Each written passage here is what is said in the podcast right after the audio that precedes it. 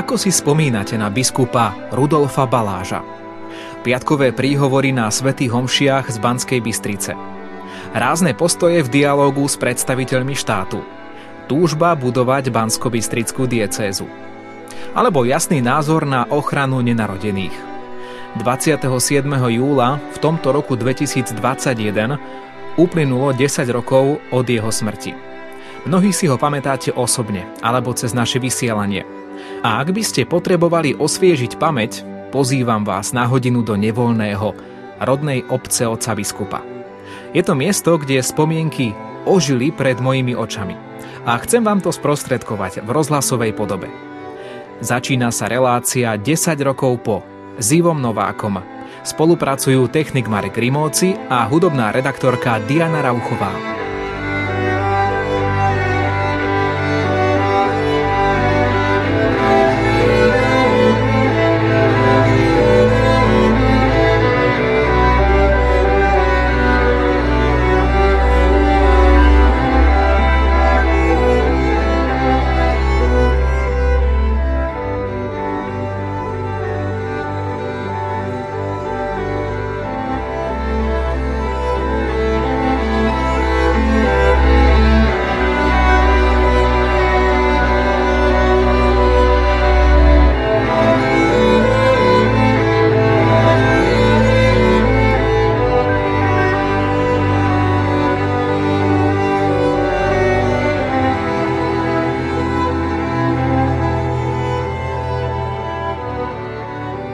Relácii 10 rokov po spomíname na monsignora Rudolfa Baláža.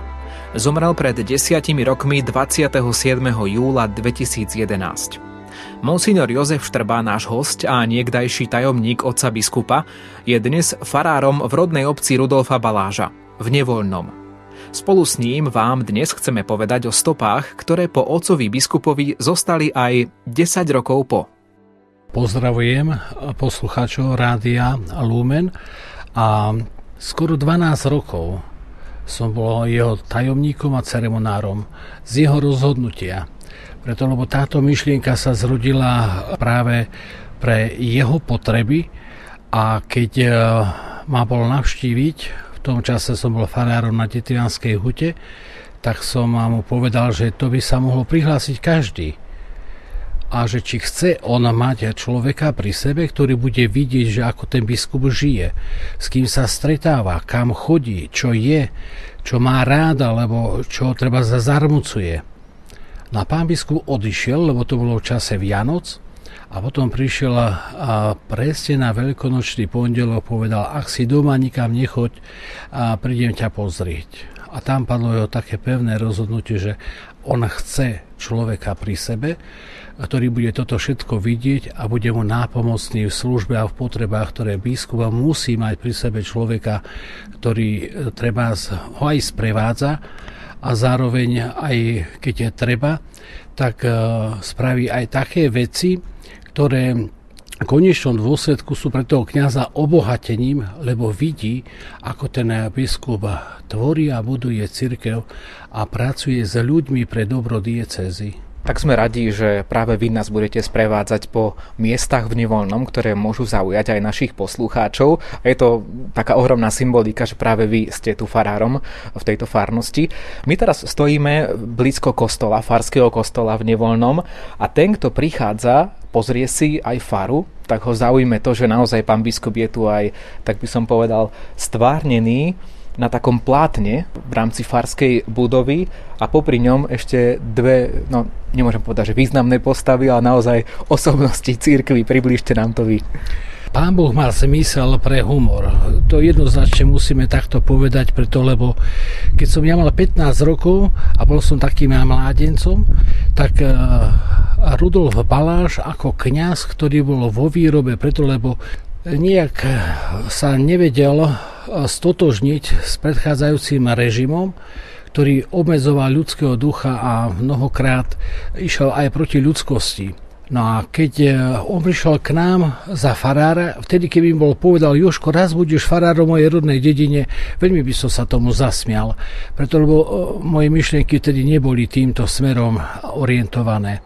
A dnes, keď som farárom v jeho rodnej dedine, e, tak som za to aj Bohu vďačný, preto lebo táto dedinka je v týchto horách kremnických tak učupená a je tu dá sa povedať, že dobrý priestor na život.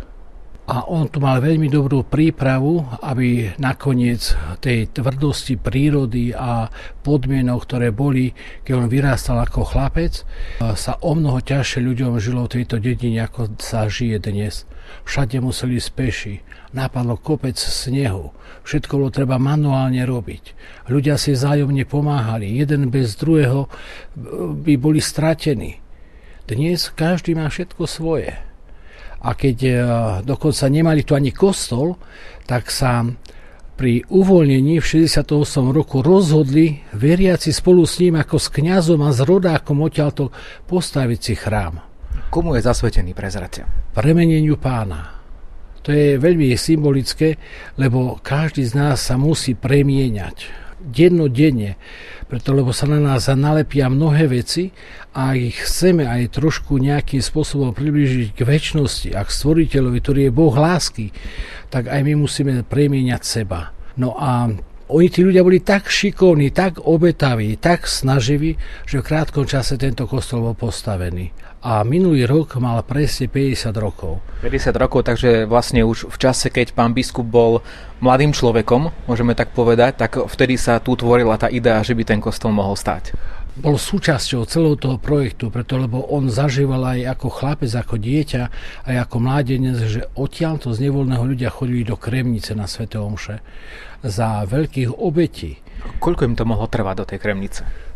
Ťažko povedal si myslím, že aspoň hodinu. On keď rozprával, že ako deti vždycky išli najprv otcovia, ktorí robili stopu a za nimi potom išli normálne deti a, a mamy. Asi stopu v snehu, stopu myslíte, v snehu, áno? Preto, lebo z jary do jesene nebolo treba, ale v zime to bolo o mnoho náročnejšie, čiže bolo treba vychodiť chodník pre tých ostatných. A to oni išli na železničnú stanicu, potom sa odviezli do Kremnice a potom zase naspäť pekne hore. Dnes už by sme takúto obetavosť v ľuďoch nenašli. To už sú nepredstaviteľné veci, ale teda vrátim sa k tomu, že čo je e, na vašej fare, my sa teraz na to pozeráme vlastne z pred kostola. Je to asi nejaká snaha aj sprítomniť pána biskupa v čase po jeho smrti. Kedy to vzniklo takéto, no neviem, či to môžeme nazvať také plachty alebo také plagáty, ktoré sú uchytené na, na stenách časti farskej budovy? Toto je terasa, ktorá bola tak trošku prirobená k farskej budove ešte mojimi predchodcami. No a bolo to treba trošku nejak uzavrieť, preto lebo tu veľmi často fúka vietor Takže tam v podstate ten život je skôr o tom, že tam nič by ste nemohli ani nechať, ani, ani knižku, ani, ani žiaden papier, to by odfúklo.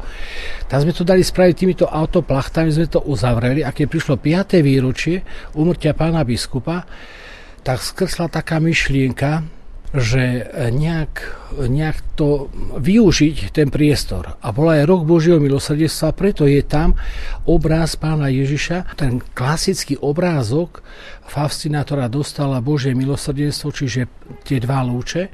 A potom z tejto strany ešte je samozrejme, že pán biskup a je svätý otec pápež František. Takže jeden chlap to spravil a bolo to už pred šiestimi rokmi a je smutné, nech mu dá Pán Boh väčšinu slávu, lebo to veľmi dobre spravil a Pán si ho povolal na väčšnosť.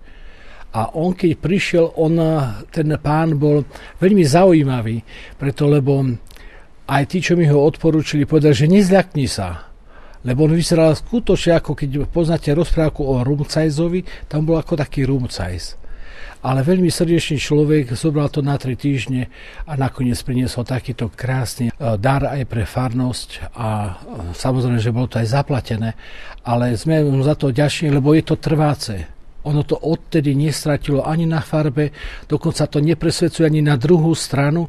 A tak ľudia, ktorí prídu sem, majú možnosť vidieť súčasného svetovca, pápeža Františka, samozrejme, že tvár pána biskupa Rudolfa a tiež aj Božie milosrdenstvo. A tak nám zostáva aj na ten rok Božieho milosrdenstva, aj na výročie takáto krásna pamiatka. Tak sa vám asi aj ľudia trošku okolo fary motkajú, keď prídu, že čo to tam je, popozerajú. A snad sú zvedaví aj na farský kostol, tak poďme sa pozrieť, čo poviete, aby sme ho trošku videli, keď ste teda spomenuli, že je tak úzko spojený aj s pánom biskupom Balážom, ktorý to zažil v čase svojej mladosti, keď tento kostol vznikal. Inak povedal by som, že ja by som to možno tak typol na mladší kostolík, povedal by som, že má nejakých 20-30 rokov. Vchádzame. Dominuje tu aj drevo v strope. Toto sú typické také palbovky červeného smreku. Dnes, keď sme mali toto spraviť, nemali by sme na to finančné prostriedky. A čo je vzácne v tomto kostole, nielenže jeho stavba, ale aj tieto vitráže, ktoré boli spravené Máme tam celá metóda, samozrejme, že čelný obraz, premenenie pána, potom tu nám máme Jana Krstiteľa. To je tak vzadu v kostole na pravej strane? Na pravej strane, krst pána Ježiša. Toto je môj milovaný syn. A ešte máme tu jeden taký obraz, ktorý je pri spovednej miestnosti a to je zase Matka Božia. Zároveň je tu križová cesta, ktorá je tak trošku umelecky prevedená nie sú to plastiky, sú to obrazy, ale obrazy také zrozumiteľné, že jednotlivé zastavenia vie človek, aj keby hneď nevedel, že ktoré to je, tak vie čítať z toho obrazu. No keď vlastne prídeme k tomu presbytériu bližšie, tak je to veľmi zaujímavé, lebo v centre je tá vitráž premenenia pána a za touto vitrážou vlastne teda je, je pohľad von z kostola, ktorý teda nevidíme cez vitráž, ale z boku ešte osvetľuje presbytérium a krásne svieti prirodzené svetlo na veľký kríž, ktorý je v pozadí oltára. Kríž je vždycky takou dominantou preto, lebo každý kríž nám znázorňuje aj kostole obetu Krista na kríži, ktorá sa koná na oltári nekrvavým spôsobom. Prítomnosť Pána Ježiša pri každej svetej omši.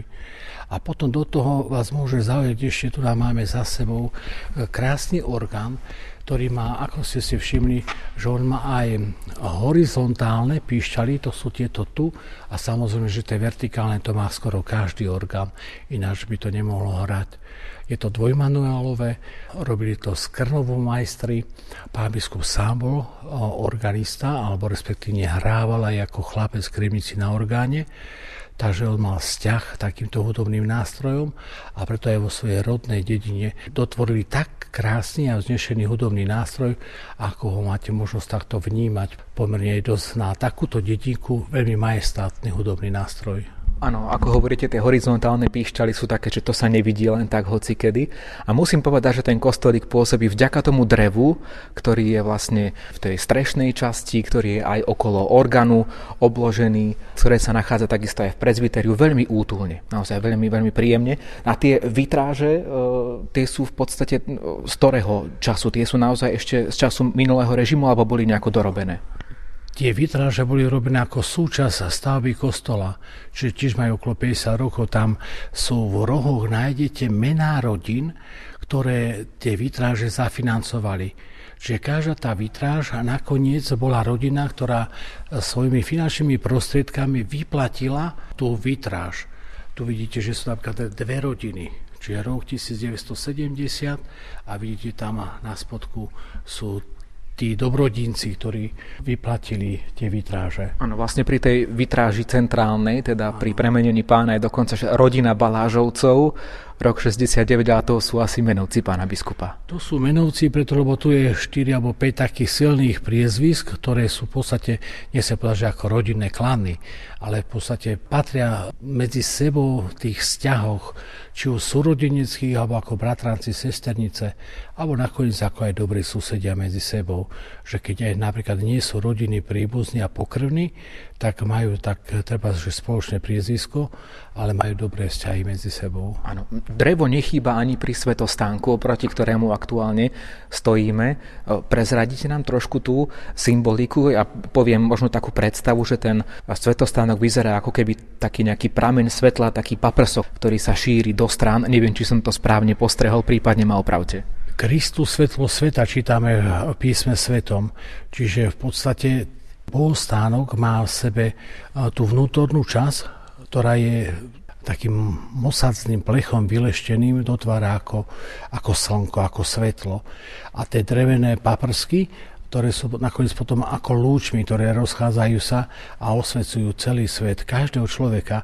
Slnko svieti na všetkých ľudí. Viete, či, či je veriaci alebo nie je veriaci, či je dobrý alebo je zlý, alebo treba sa dopracováva k tej dobrote, tak slnko svieti na všetkých ľudí. Takže aj, aj bohostánok ako symbol toho svetla a tie paprsky z toho dreva ako symbolika hovorí o tom, že kostol je pre všetkých ľudí. Ak si všimnete, tak ono tu na tomto kostole všetko je tak zladené, lebo to sa oplatí takéto stavby dať robiť architektom, ktorí majú cit, ktorí rozumejú aj liturgii a potom to vedia tak zladiť, že sa zrazu v takomto chráme človek veľmi dobre cíti, ale sa tu aj veľmi dobre modlí stojan, ktorý je k veľkonočnej svieci k paškálu, ale aj krstiteľnica, je ladená tým istým štýlom. Čo je nakoniec jedna krásna symbolika a je to aj, aj umelecké dielo.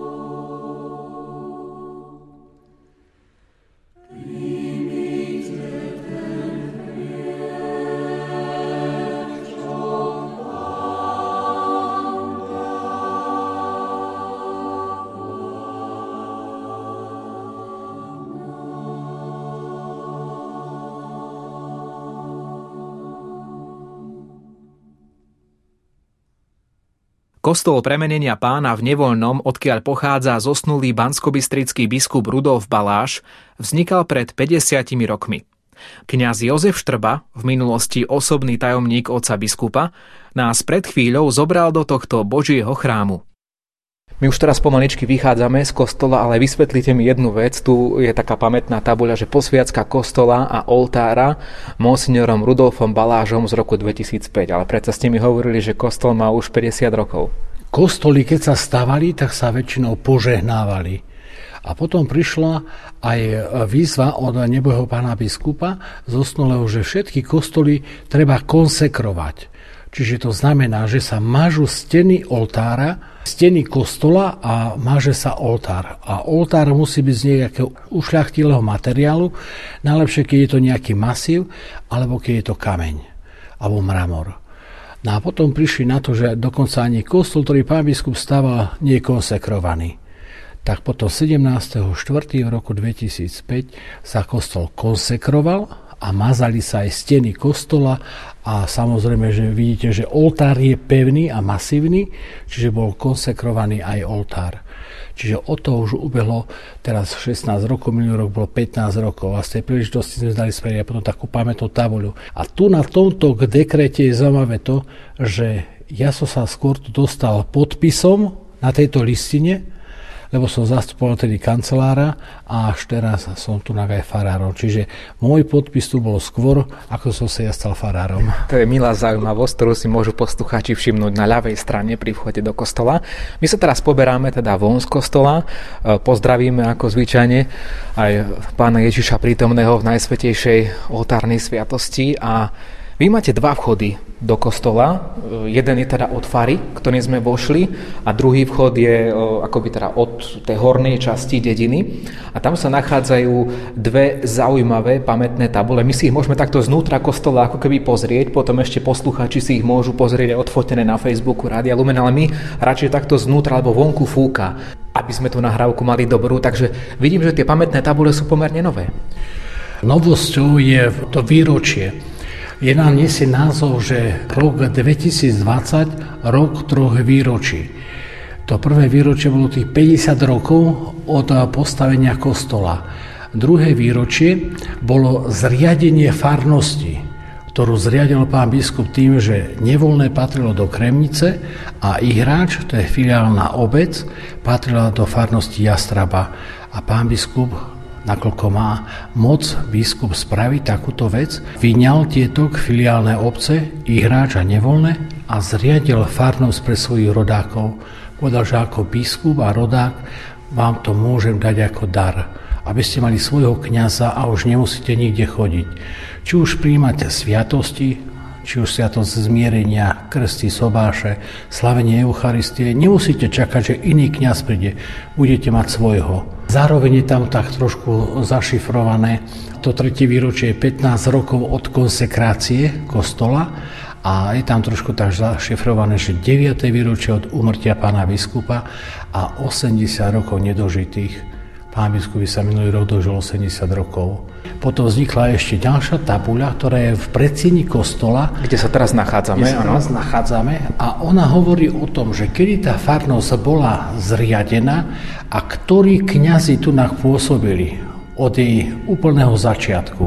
A je to veľmi dobrá vec, preto lebo aj starneme, aj odchádzame, ale prichádza aj nová a mladá generácia a aj im je dobré, keď vedia, takto, že prídu do chrámu, že kto tu vlastne pôsobil.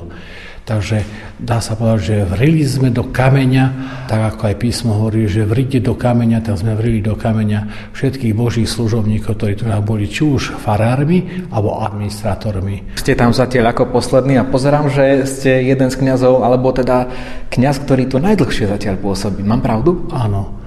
To je pravda, to si všimli aj tí, ktorí tu na túto tabuľu montovali a ktorí ju aj vyrábali, že som tu akože najdlhšie. Od 2013. Od 2013, áno. To sa vraví, že 13 pán Boh pri nás. Áno, no, spomínali sme dve pamätné tabule, ale teda jedna je tu v predsienke, vonku je jedna, ktorú ste už opísali a ešte jedna úplne najnovšia je tam. A tá najnovšia tabuľa nám hovorí o tom 10. výročí umrtí pána biskupa a text je tak zostrojený, aby bol informatívny, lebo o živote pána biskupa si môžeme veľa prečítať, či už aj na internete, ale toto je ten základ vyslovene, že bol to muž veľkej viery a zároveň aj morálnych kvalít, ktorý samozrejme, že prežil obdobie prenasledovania s mnohými inými kňazmi, a po 12 rokoch mimo pastorácie, mimo kňazskej služby tej oficiálnej sa potom stal aj znova kňazom v pastorácii,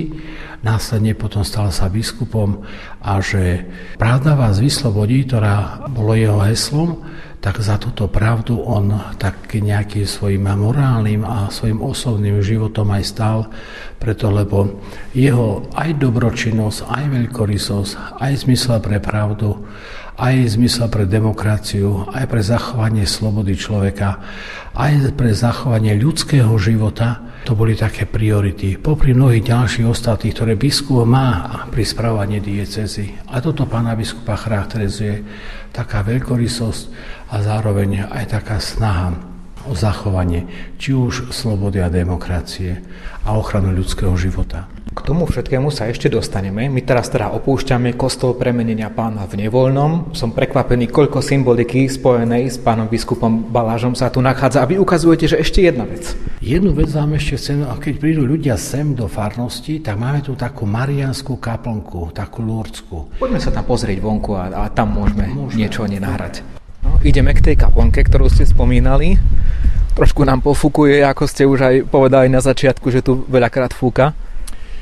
Ja len chcem upriamiť pozornosť ľudí, lebo bežné lúrské kaplnky sú pri kostoloch, ale táto socha Pany Márie je sem prenesená z takej malej kaplnky, ktorá bola na začiatku dediny. Čiže ľudia nemali kostol, ale mali takú kaplnku, v tej kaplnke bola táto socha a tam sa oni schádzali na modlitby. A keď sa potom kvôli ceste, ktorá sa tu budovala, musela tá kaplnka zrušiť, tak táto socha sa potom premiestnila sem ku kostolu. Tak len toľko, taká zaujímavosť, že jednoducho história a prepojenie z tých predchádzajúcich rokov 10 ročí sa pekne takto dotvára. To aj preto hovorím, lebo niektorí mladí ľudia to už ani dneska nevedia. To je tá najstaršia generácia, ktorej záležalo na tom, aby sa takéto čo si udialo. Čiže aj tá kaplnka je potom spravená, to chlapi, keď vidíte tu na tie skaly všetky, ktoré takto, to sú tesané a tu boli ale partia chlapov, ktorí to vedeli spraviť a ktorí hodiny strávili doslova za, ako sa vraví, že za pán Boh zaplať, lebo to bolo na čest a slávu pána Boha. Čiže oni vedeli, že keď toto dáme mi pánu Bohu, tak pán Boh nám to zase niekde inde vráti a požehná nás na zdraví a tak ďalej. Čiže oplatí sa niekedy ten svoj um, tie schopnosti, tie dary, ktoré nám Pán Boh vložil, takto prakticky zúročiť. Čiže aj za to sme vďační tej najstaršej generácii, ktorá ešte žije a toto sa ešte pamätá. To sú tie 70 a viac. Jedna mimoriadne zaujímavá vec je ešte tu, keď stojíme pred kostolom premenenia pána v nevoľnom, je pohľad do hory.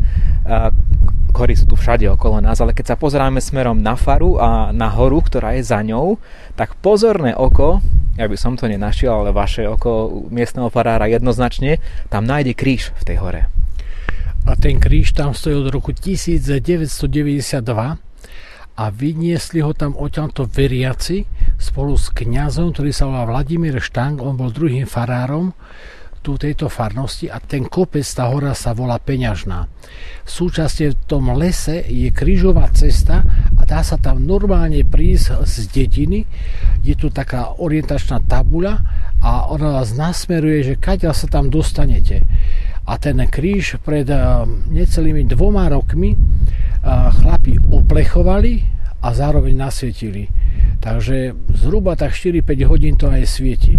To Rasto, Ľubo a Karol, to boli takí iniciátori celej tej veci, to takí dráči, ale to sú tak čestní chlapi a takí dobrí a snaživí, že nakoniec ovoce toho eh, vidíme takto bežne, lebo keď sa pozrite do hory, tak vás znieť upozorní sa pozrieť, čo to tam. Ale to je kríž, lebo to aj vidno. Najprv to už je odtiaľto dosť ďaleko a rozdiel je nejakých 240 metrov, tak z dediny, keď vidíte tam hore na vrch. Takže nie je to náročné, ale za hodinu a pol sa tam vie človek vyštverať. A už keď tam hore stojíte pri tom kríži, máte krásny pohľad potom aj na nevolné, ale aj na šťavnické už vrchy, na vtáčnik, takže všetky, ktorí sa tam dostanú, tak e, odmenou bude e, nielen tá krížová cesta, ktorú sa môžu pomodliť, ale aj ten pohľad potom, ktorý tu majú na tento kraj. E, ešte jedna vec, keď stojíme pred kostolom, keď by to chceli pútnici vidieť, že sem naozaj prídu osobne, napríklad v hrobu pána biskupa Baláža na cintorín, kedy je otvorený kostol, kedy sa dá dostať na Svetú Omšu? Sveta Omša tu býva o 18. hodine a v sobotu ráno o 7.30 a v nedeľu o 8. My sa teraz už na dobro presúvame do exteriéru, pretože pôjdeme sa pozrieť, kde ešte inde v nevoľnom sú stopy pána biskupa Baláža. Zachovať si v sebe to tajomné teplo studeného chrámu. Na skrehnuté prsty dýcham znútra oheň rozpálenej duše kde je tá ozajstná hranica pocitu. Vnímam len jedinú, príjmam prítomnosť, cítim ju v dotyku v premenenom chlebe. Lúču lome cez vitráž, chádza mi do očí, cez okná do duše. Tak si te zachovám Boží dých, Boží hlas. V Bohu sa zachvem, za Bohom trasiem sa a Boha príjmam.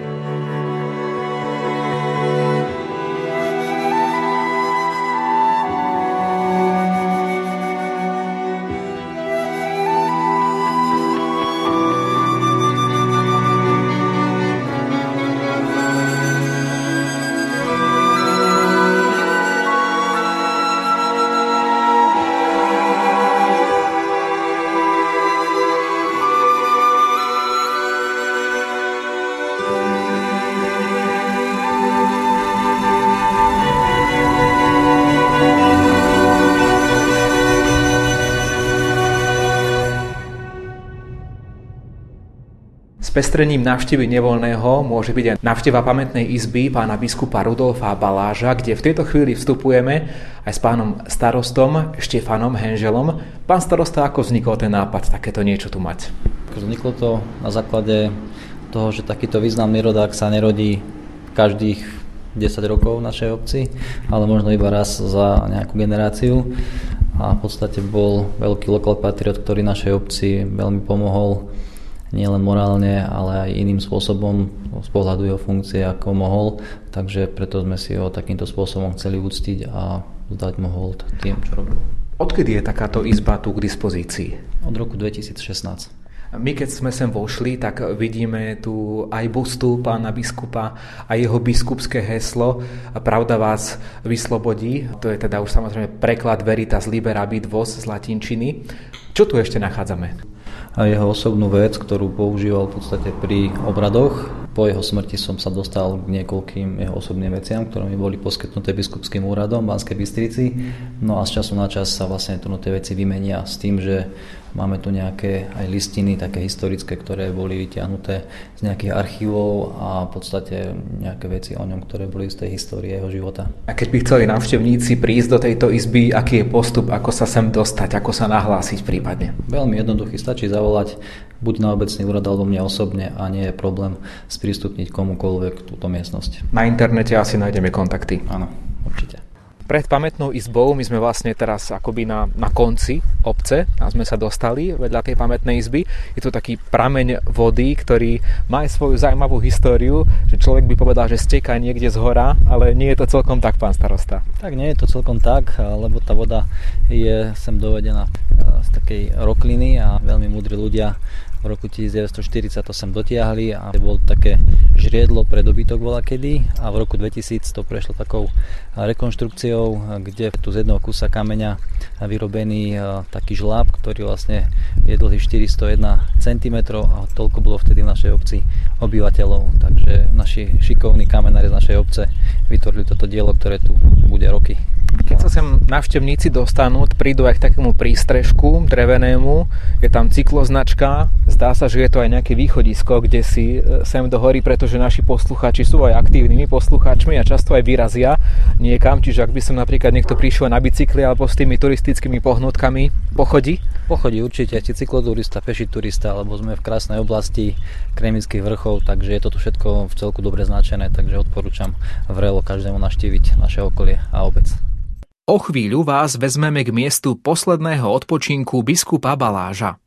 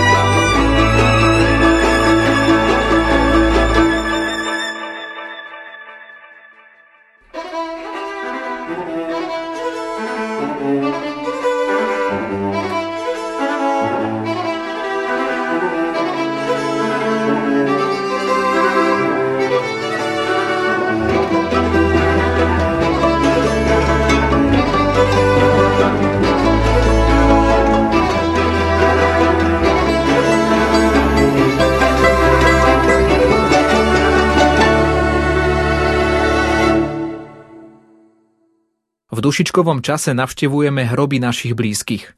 Dnes vám ponúkame námet na návštevu hrobu významnej osobnosti cirkvy. Na cintoríne v Nevoľnom, rodisku biskupa Rudolfa Baláža, nájdete krásnu prírodu, hrob otca biskupa a aj hrobové miesto určené na pochovávanie ostatkov nenarodených detí. Pred bránou cintorína stojíme s kňazom Jozefom Štrbom, dnešným farárom v Nevoľnom. Určite odtiaľ to vidno tú peňažnú, aj ten kríž, keď sa pozrieme, že sa vrátime k tomu. A teraz to pohorie sa takto tiahnu tieto Kremnické hory a navezuje to potom na Štiavnické hory.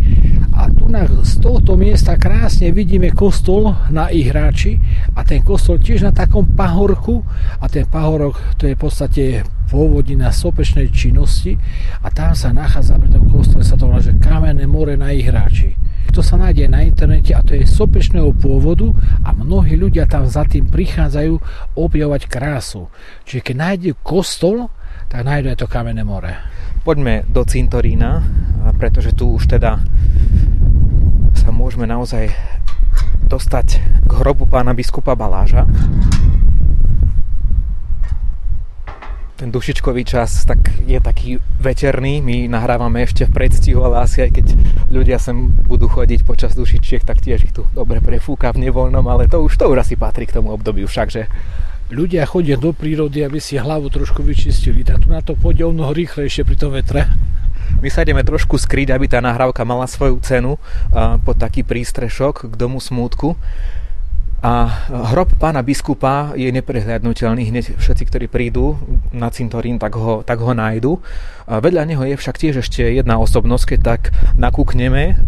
Pán Ambros Steinhübel, farár, roky jeho života 1887 až 1973 a hneď vedľa neho hrob teda úplne rovnaký dizajnovo alebo vizuálne, ak to tak môžeme nazvať, pána biskupa Baláža.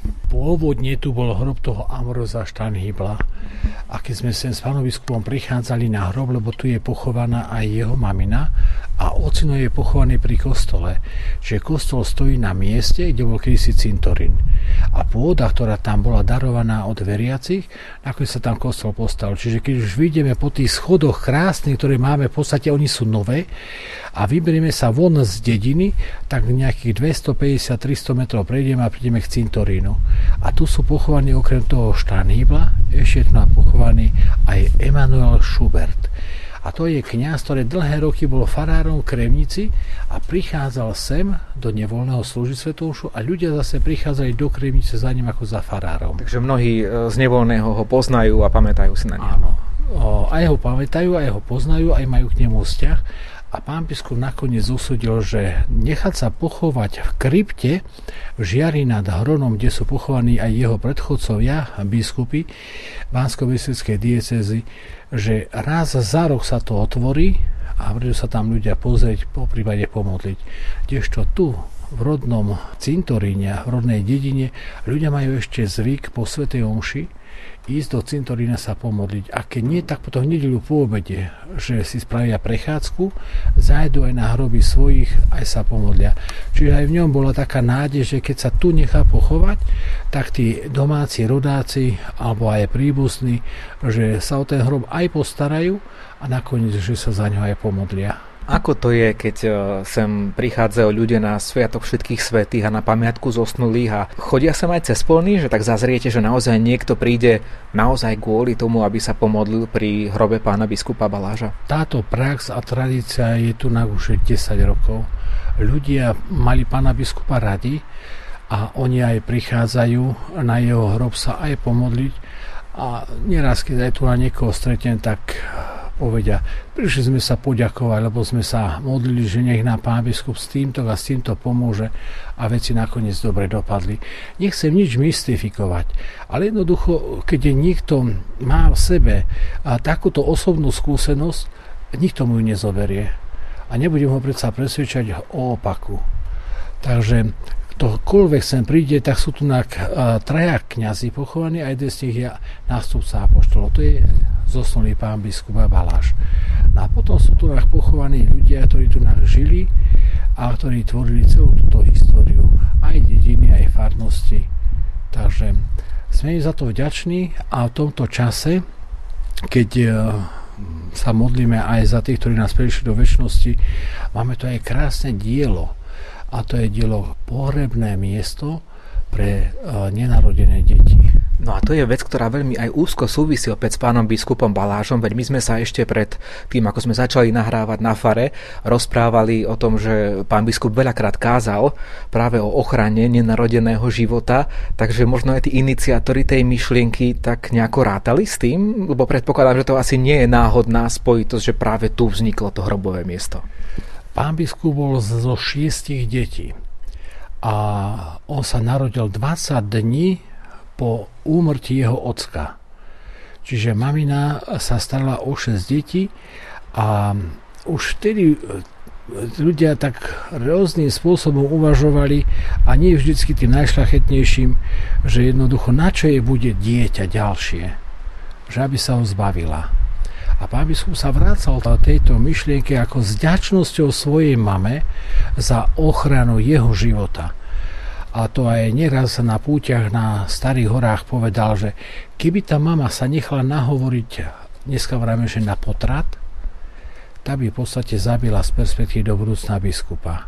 Čiže každé dieťa má právo žiť. Čiže pán biskup chráni ľudský život od samého počatia až do toho prirodzeného sklonu. A on sám bol toho najväčším takým dôkazom, že keby tá mama si dala povedať inými ľuďmi sa nahovoriť, tak dneska by sme asi nerozprávali o Rudolfovi Balažovi ako o biskupovi, o kňazovi. Takže aj tí iniciátori tej myšlienky zrejme teda toto prepojenie vnímali. Aj to vnímali, ale nakoniec aj on, sám pán biskup bol iniciátorom toho, že, že toto dielo, že nech je v jeho rodnej obci, nech to je v cintorí, lebo na to ale... treba dať aj súhlas aj miestnych autorít. Áno, ale to dielo vzniklo kedy? Ešte pred jeho smrťou alebo už po jeho smrti?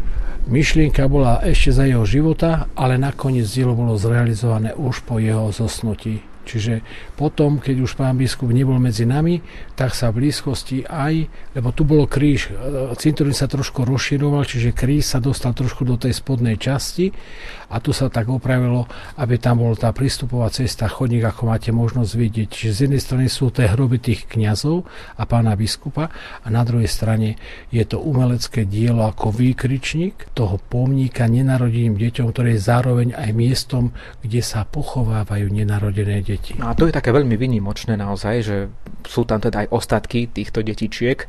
Využívajú to matky v takejto situácii alebo vedia teda o tom? Myslím si, že, že vedia. A ak nevedia, tak určite po tejto relácii sa to dozvedia.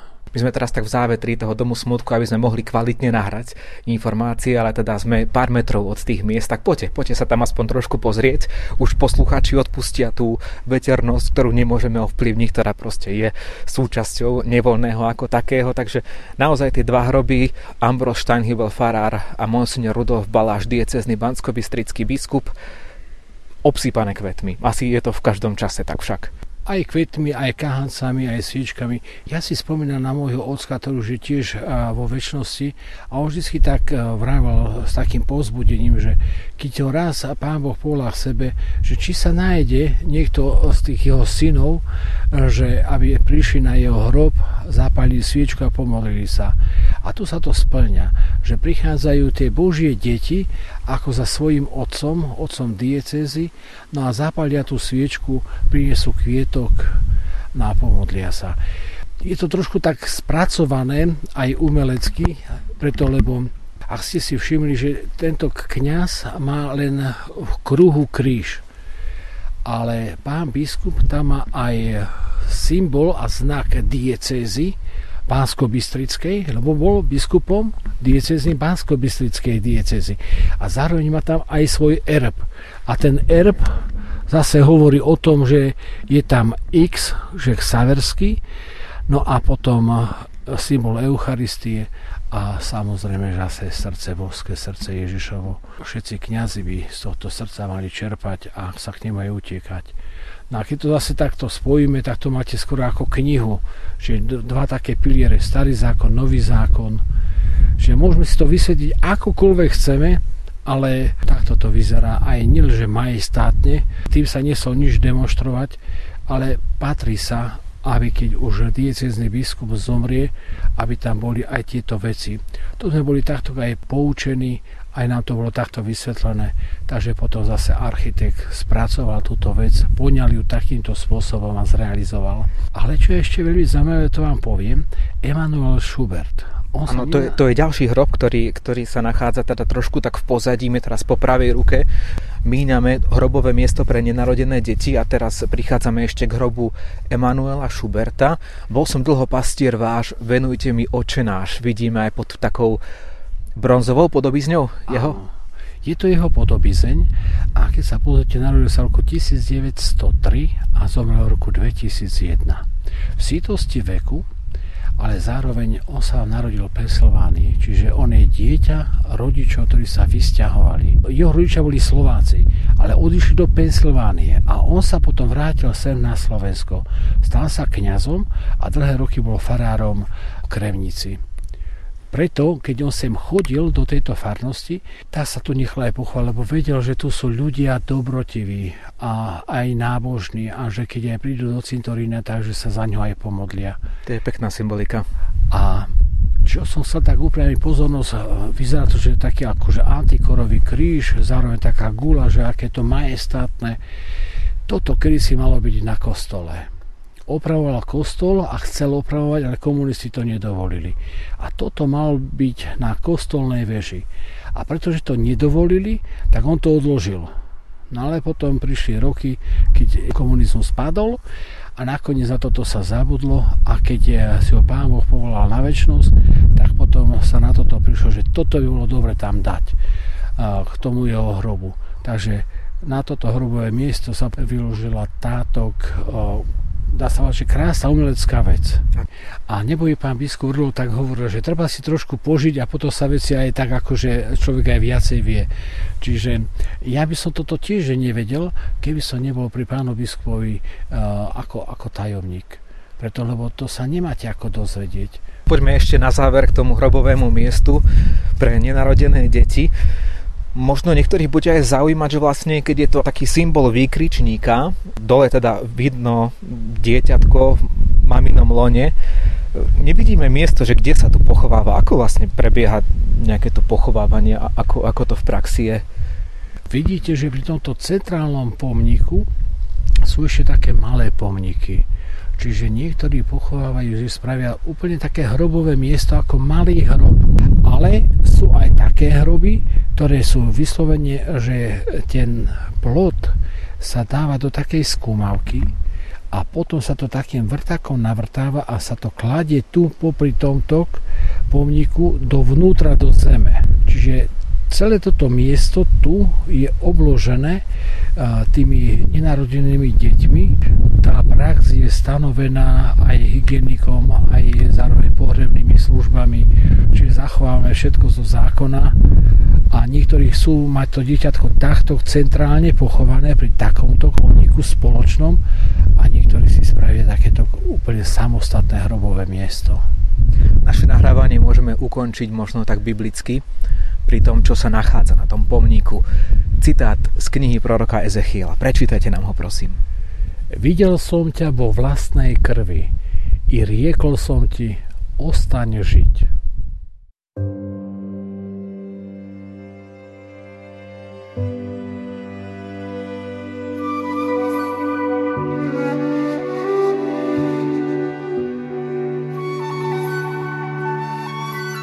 Počúvali ste reláciu 10 rokov po, v ktorej sme si pripomenuli 10. výročie úmrtia banskobistrického biskupa Rudolfa Baláža. Dnešnú reláciu pre vás pripravili hudobná redaktorka Diana Rauchová, technik Marek Rimóci a redaktor Ivo Novák.